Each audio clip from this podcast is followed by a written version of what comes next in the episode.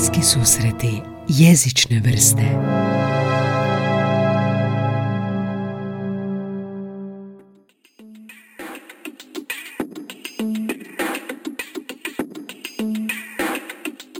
Pozdrav dragi slušatelji i dobrodošli u prvi hrvatski podcast o jeziku i svemu jezičnome bliski susreti jezične vrste. Ja sam moderator i voditelj podcasta Gaj Tomaš. Ideja za današnju epizodu nastala je nakon što sam pročitao članak koji spaja dvije moje velike strasti, a to su astronomija i jezik.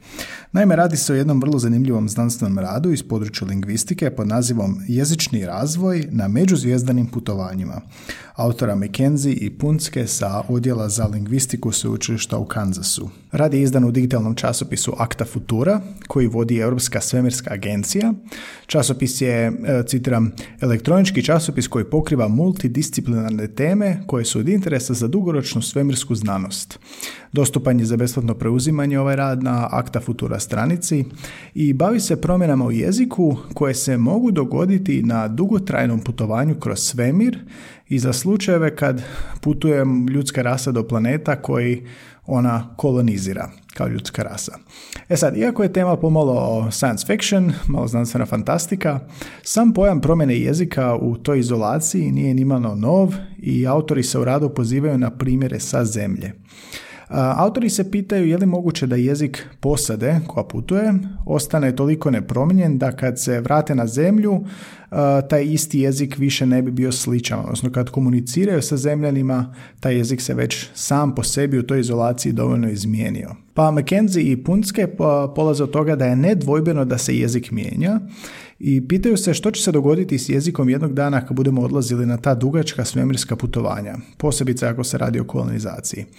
Što bi se recimo dogodilo da ljudi idu na jedno desetogodišnje putovanje do nekog planeta, dolaze tamo, ostaju tamo, koloniziraju planet, zatim čekaju nove generacije koje za opet 10 godina, odnosno 20 godina dolaze u kontakt sa njima e, i taj cijeli put, promjena jezika na zemlji i promjena tijekom putovanja od 10 godina kako bi to utjecalo na jezik sam po sebi. Oni započinju svoju tezu raspravom o promjenama u jeziku za koje se znamo da se događaju na zemlji. Najprije se pozivaju na dijalekte. Dijalekti istog jezika znači da se u većoj ili manjoj mjeri govornici istog tog jezika mogu razumjeti i sporazumjeti, neovisno o dijalektu. No isto tako dijalekti su regijski određeni, što znači da se bliže regije lakše sporazumijevaju, a teže, a dalje teže. Što su ljudi dalje, razlika u dijalektima izraženija i vjerojatnije da bi lingvisti neka dva udaljena dijalekta mogli nazvati dvama jezicima. Što se događa kad se jezik mijenja, pitaju se autori. Jedna od najstarijih analiza promjena u jeziku zaključuje da su promjene sustavne, dakle da ne utječu samo na pojedinačne riječi i zvukove, nego i na kompletne gramatičke sustave. Primjerice fonem P. Neće se samo jednoj riječi zamijeniti sa F, kao nekim jezicima pater s latinskog u fater, nego će se kroz čitavu gramatiku taj fenomen početi pojavljivati, pa će primjerice važiti pravilo da je na početku rečenice P uvijek F, ili da se tako izgovara. Um, takve se promjene događaju u strukturama riječi, odnosno morfologiji, ali isto tako i u strukturama rečenice, odnosno sintaksi. Takve se promjene isto tipične za mnoge europske jezike u srednjem vijeku i promjene koje su oni prošli. Primjerice ovaj pater i fader. Promjene se dešavaju i u strukturi rečenice. Primjerice, engleski je pod utjecajem latinskog davno prije objekte stavljaju ispred glagola, pa biste imali rečenicu kao što je uh, The man his cat fed. Čovjek je mačku hranio, što na hrvatskom čak može proći, na, ali međutim na engleskom, u modernom engleskom taj poredak nije ispravan jer je subjekt predikat objekt i ta promjena se aplicirala na čitav jezik. Nekad su pak jezici otporni na promjene, najčešće su to neke izreke ili izrazi tipa uh, one, one swallow does not the summer make, jedna lasta ne čini proljeće u našem ili till death do us part, dok nas smrt ne rastavi. Ovo nije uobičajen poredak riječi i osjeti se taj arhaizam, no frazemi su ostali nekako imuni i ti frazemi su najčešće najteže za, za izmijeniti. Nadalje, postoje promjene u samoglasnicima. Između 1400. i 1600. godine se u engleskom jeziku dogodila takozvana velika samoglasnička promjena, odnosno Great Vowel Shift. Dovelo do toga da se izgovor duljih samoglasnika u rečenici promijenio. Pa recimo um, uh, riječ ukrotiti, glagol tame, koji se sad izgovara kao fame, slava, Prije se izgovarao kao sa kratkim a, tam, tam, um, meet, upoznati nekog, se prije izgovarao met, kao dugo e. Inače, to je objašnjenje zašto imate riječ da se food, hrana, piše sa dva o, a izgovara u. To je uslijed te uh, samoglasničke promjene. Uh, prije se i riječ food izgovarala sa dva o, kao dugo o, food. I tako se jezik mijenjao. Sustavno, dakle, promjena jezika je neizbježna, tvrde autori, no ne možemo predvidjeti kako će se jezik mijenjati. Ovo mi je i u podcastu u epizodi 65 pojasnio i akademik i lingvist Ranko Matasović kada sam ga pitao kako bi se hrvatski jezik mogao mijenjati kroz budućnost. On je ustvrdio da to nikako ne možemo predvidjeti, ako se me inzistirao. A, međutim, priznao je da je za očekivati da će se najviše promjena dogoditi u leksiku, u riječima. A, baš zato što je najlakše nekako i primijetiti da se riječi mijenjaju i dolaze nove riječi, a ujedno je leksik najpodložniji promjenama. Također nije moguće predvidjeti ni brzinu promjena, osim da se jezik ne mijenja od danas do sutra.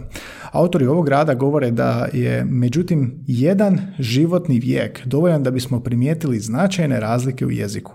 To se već danas primijeti u većim zajednicama. Recimo u engleskom, ali u hrvatskom postalo je uobičajeno završavati rečenice onako povišenom intonacijom, posebice kod nekih izlaganja, ideja, rada i prezentacija, to je takozvani uptalk ili high rising terminal. Često se miješa s upitnikom iako je dosta različito od upitne rečenice i osjeti se da nije pitanje i taj uptalk se proučava tek zadnjih 40 godina. S više vremena dolazi do promjena u gramatici. Primjerice prije 200 godina rečenica My house is being built, kuća mi se trenutno gradi, kao um, continuous pasiva, bila je gramatički netočna. Tolkienovi romani recimo imaju rečenice u gospodara prstenova I am come, a to je u današnjem engleskom neprihvatljivo. Tu se padaju ispiti u osnovnim i srednjim školama. A da ne spominjemo Shakespearea, Chaucera i, drugih. E sad, kakve to veze ima s ovim međuzvijezdanim putovanjem? Pa autori govore da su svemirska putovanja slična višegodišnjim putovanjima brodova i nomada kroz povijest. Na višegodišnjim, a nekad i stogodišnjim putovanjima brodom kroz svijet, moreplovci su ne samo razvili nove dijalekte, nego su i razvili nove jezike u kontaktu sa drugim jezicima. Jedan primjer su austronezijska ekspanzija, austronezijski jezici, austronezijski jezici su jedna porodica, govori se o doseljavanju u Južnom Pacifiku, u Polineziji, polinezijski jezik. Ti se jezici smatraju da imaju nekakav predak prapolinezijski jezik i kada su prvi govornici naselili uskršnje otočje i Havaje oko 400-500 godine, i Novi Zeland, to su bili većinom izolirani od ostalih jezika, a ta izolacija je utjecala na jezik. Polinezija se čak smatra nekakvim jezičnim laboratorijem gdje se može proučavati jezična izolacija. S druge strane, tu je Madagaskar i njegov malgaški jezik. Naime, iako je blizu Afrike, Madagaskar, odnosno njegov jezik, malgaški jezik, je sestrinski jezik polinezijskih jezika, to jest pripada istoj porodici. Međutim, kako je bio blizu Afrike, kako je blizu Afrike, jezici južnog dijela Afrike su uvelike oblikovali razvoj tog malgaškog jezika, baš zbog tog kontakta sa obližnjim govornicima bantu jezika. Bantu jezici su doveli do promjena u izvorno polinezijskom jeziku, primjerice završetak na samoglasnik. Autori rada navode ove primjere jer smatraju da bi se jezik na međuzvijezdanim putovanjima, koji uključuje više generacija, mijenjao na slične načine. Bez vanjskog utjecaja taj jezik bi, koji putnici nose sa sobom, bio kao polinezijski. A uz vanjski utjecaj, primjerice u kontaktu s novim kolonijama, na nekom novom planetu ili unutar same stanice, dogodio bi se ovaj slučaj kao malgaški. Druge zanimljive lingvističke promjene javljaju se na Novom Zelandu. Ovo je zanimljivo. 1800. godina je grupa Engleza koji su govorili različitim dijalektima, odselila na Novi Zeland i ondje su formirali malu englesku koloniju u kojoj su se izolirali od ostalih jezika ondje i nastavili su pričati engleskim koji su donijeli sa sobom. No, donijeli su svi različite dijalekte i onda se kroz neko vrijeme su se ti dijalekti spojili u neki novi dijalekt. I to već unutar tri generacije se razvio neki novi dijalekt koji nije postao u Engleskoj. Još jedna zanimljiva priča je priča iz Teksasa. Između drugog svjetskog i prvog drugog svjetskog rata njemački doseljenici u saveznu državu Teksasu SAD-u su formirali neku isto tako koloniju, iako su probitno govorili različitim dijalektima iz različitih dijelova Njemačke i u toj koloniju se su unutar tri generacije uspjeli razviti neki svoj objedinjeni dijalekt koji se i tamo dan danas govori, ali taj dijalekt ne postoji u Njemačkoj. Dakle, to je dosta različit njemački zapravo od jezika u Njemačkoj. I ovdje govorimo o samo nekoliko desetljeća izolacije koja je bila dovoljna da bi se jezik izmijenio i da bi stvorio novi dijalekt. Autori tvrde da na višegodišnjim zvijezdanim putovanjima očekuju slične lingvističke procese. To je nekako blendanje dijalekata, primjerice astronauta Engleza, Amerikanca, Kineza, Europljanina, i tim više razvitak nekog novog jezika. Nadalje u radu autori raspravljaju o tome kako utjecati na jezik i što će se u budućnosti događati i što se sada događa. I vrlo zanimljiva mi je ova rečenica je da u svakodnevnom životu više manje govorimo kako želimo, kojim jezikom želimo, kojim stilom želimo, no kada se radi o ovako nekoj velikoj međunarodnoj suradnji, ta sloboda je ograničena zajednički jezik ili niz jezika, set jezika je nužan za suradnju, a suradnja je naravno nužna za uspjeh misije. Iz tog se razloga e, države onda odluče za lingua franku, odnosno jezik koji se izabire kao zajednički. Primjerice u međunarodnoj avijaciji u čitavom svijetu e, službeni jezik je engleski. Poslušajte samo gosta ovog podcasta, pilota Nikola Renčelja i Matiju Lukšića u epizodama 6, odnosno 63, koji pola sata u podcasta zapravo govore na engleskom jer govore o poslu. U svemiru se na međunarodnoj svemirskoj postaji koristi uh, engleski službeno, a na Sojuz ruskim kapsulama se govori ruski, iako čak granice nisu strikne. I možemo zaključiti da iz današnje perspektive jezik na međuzvijezdanim putovanjima bi bio engleski. Međutim, to je samo današnja perspektiva. U ovom trenutku 21. stoljeća nekako su tendencije počele kretati ka tome da se očuvaju i promoviraju manji i ugroženiji jezici. Engleski je sad hit, ali možda više neće biti uskoro. Svako nekako međuzvijezdano putovanje morat će se odlučiti za jezik, a uvelike će to ovisiti o tome tko su astronauti i kakva je domena moći, zavisi ko šalje misiju možda engleski više neće biti ono što je danas. Autori navode da je drugi važan aspekt za razmotriti obrazovanje na zemlji. Djeca idu u školu, djeca značajno utiču, utiču na promjenu jezika, dok uče jezik, oni ga oblikuju i pritom ga i mijenjaju i odrastanjem te promjene ostaju, dosta tih promjena ostaje. S druge strane, tu su vlada i države i sustav obrazovanja koji kroz formalni rad nastoje kontrolirati jezik, kako se koristi, u kojoj mjeri. Primjerice, imate nastavu na, engleskim, na engleskom jeziku u gimnazijama danas. A isto tako vlade mogu štititi ugrožene jezike ili pak suprotno možda namjerno istjerivati marginalizirane jezike. Kako će dugogodišnja putovanja kroz svemir diktirati tu edukaciju, bit će stvar za sebe. Ista je stvar recimo s dijalektima na engleskom e, na svemirskom brodu. Nedvojbeno je da bi na duljim putovanjima posada razvila neki taj svoj dijalekt koji bi se s vremenom na to putovanju razvijao drugačije od dijalekata na zemlji. Um, I zamislite da svemirski brod je kao neka velika međunarodna stanica na kojoj ljudi žive, rađaju se nove generacije, jedno tri generacije prođe, taj engleski ne bi bio više sličan ovom engleskom kakvom ga imamo na zemlji. Niti će imati potrebe biti. A ako postoji više jezika, tim više će se ta promjena vidjeti, jer bi se možda blendala u neku veliku promjenu i neki veliki jezik. E sad, što je s komunikacijom sa planetom Zemljom? Sa eksplozijom ovog internetskog doba ljudi su izloženi različitim dijalektima, naglascima, jezicima više nego ikad prije, a ta neka konvergencija promiče jedinstveni identitet, kao ona tvrdnja ja sam građanin svijeta kad neko voli putovati. S vremenom se postavlja pitanje koliko bi jezika moglo opstati ako svijet nastavi u tom smjeru. Stvarna je situacija ipak malo kompleksnija, navode autori. Neki dijalekti teže više standardu, standardnom jeziku, dok se drugi sve više odvajaju iz neke želje za samostalnosti, što opet obilježe socijalno-ekonomskog identiteta. Ovako jezično određivanje identiteta može igrati ulogu u, u dvosmjernoj komunikaciji između ljudi na zemlji i ljudi na svemiru. Pa recimo ako ljudi na zemlji stvaraju svoj regionalni identitet kojim se ponose, isto se možda može dogoditi na brodu, pa se ljudi na brodu odluče obilježiti jezik koji je dosta različit od zemaljskog i to stvara neke promete u komunikaciji. Moguće da će te posade i brodovi biti određeni markeri identiteta.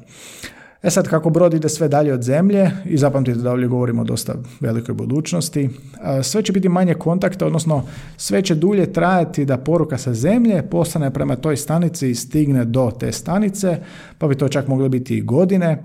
Te poruke će zapravo imati neki jezik očuvan u vremenu, kao što je recimo danas latinski ili sanskrit ili klasični arapski u islamu. Što bi se još moglo događati na svemirskoj stanici? Hoće li oni svi pričati isti jezik? Pa danas da idu rekli bismo da, to bi bio engleski, no u budućnosti možda će biti toliko različitih jezika, više jezičnosti, možda će koristiti univerzalne neke prevoditelje kao strojne prevoditelje, kako što to ima kapetanica Marvel u, u filmu. No, ako zaključimo da toga još neće biti, morat će, neki, morat će postojati neka pravila komuniciranja. Čak i ako postoji jedan jezik, morat će biti nekoliko pomoćnog jezika. I tu opet se vraćamo na zemlju i kako je ovdje u organizacijama velikim UN koristi šest svjetskih jezika, dok Europska unija prevodi na 24 jezika, ali toliko ima članica. Ipak, simultani prijevodi vjerojatno neće biti logistički izvedivi poželja na tom brodu, pa će posada mora biti, morati biti više jezična, kao što je na ISS-u.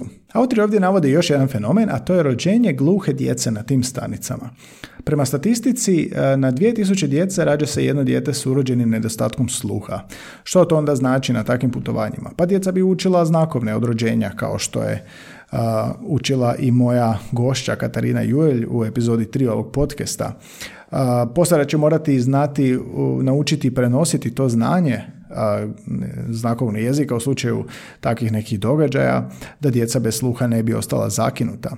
Inače, snimio sam i jednu epizodu o znakovnom jeziku i svim specifičnostima, tipa kako američki i britanski znakovni jezik dosta su različiti i ne mogu se baš ni isporazumjeti jedni s drugima. Epizoda 47 ovog podcasta. Na posljedku autori zaključuju da iako nije moguće predvidjeti koje će se promjene dogoditi i kako, Može se sa sigurnošću očekivati da će se jezik posade na međuzvjezdanim putovanjima znatno mijenjati već unutar iste generacije, a to zaključujemo dakle na temelju iskustava koje imamo na zemlji. Ako posada bude više jezična, na duljem putovanju konvergirat će prema jedinstvenom jeziku, jer postoji jedinstvena zajednica.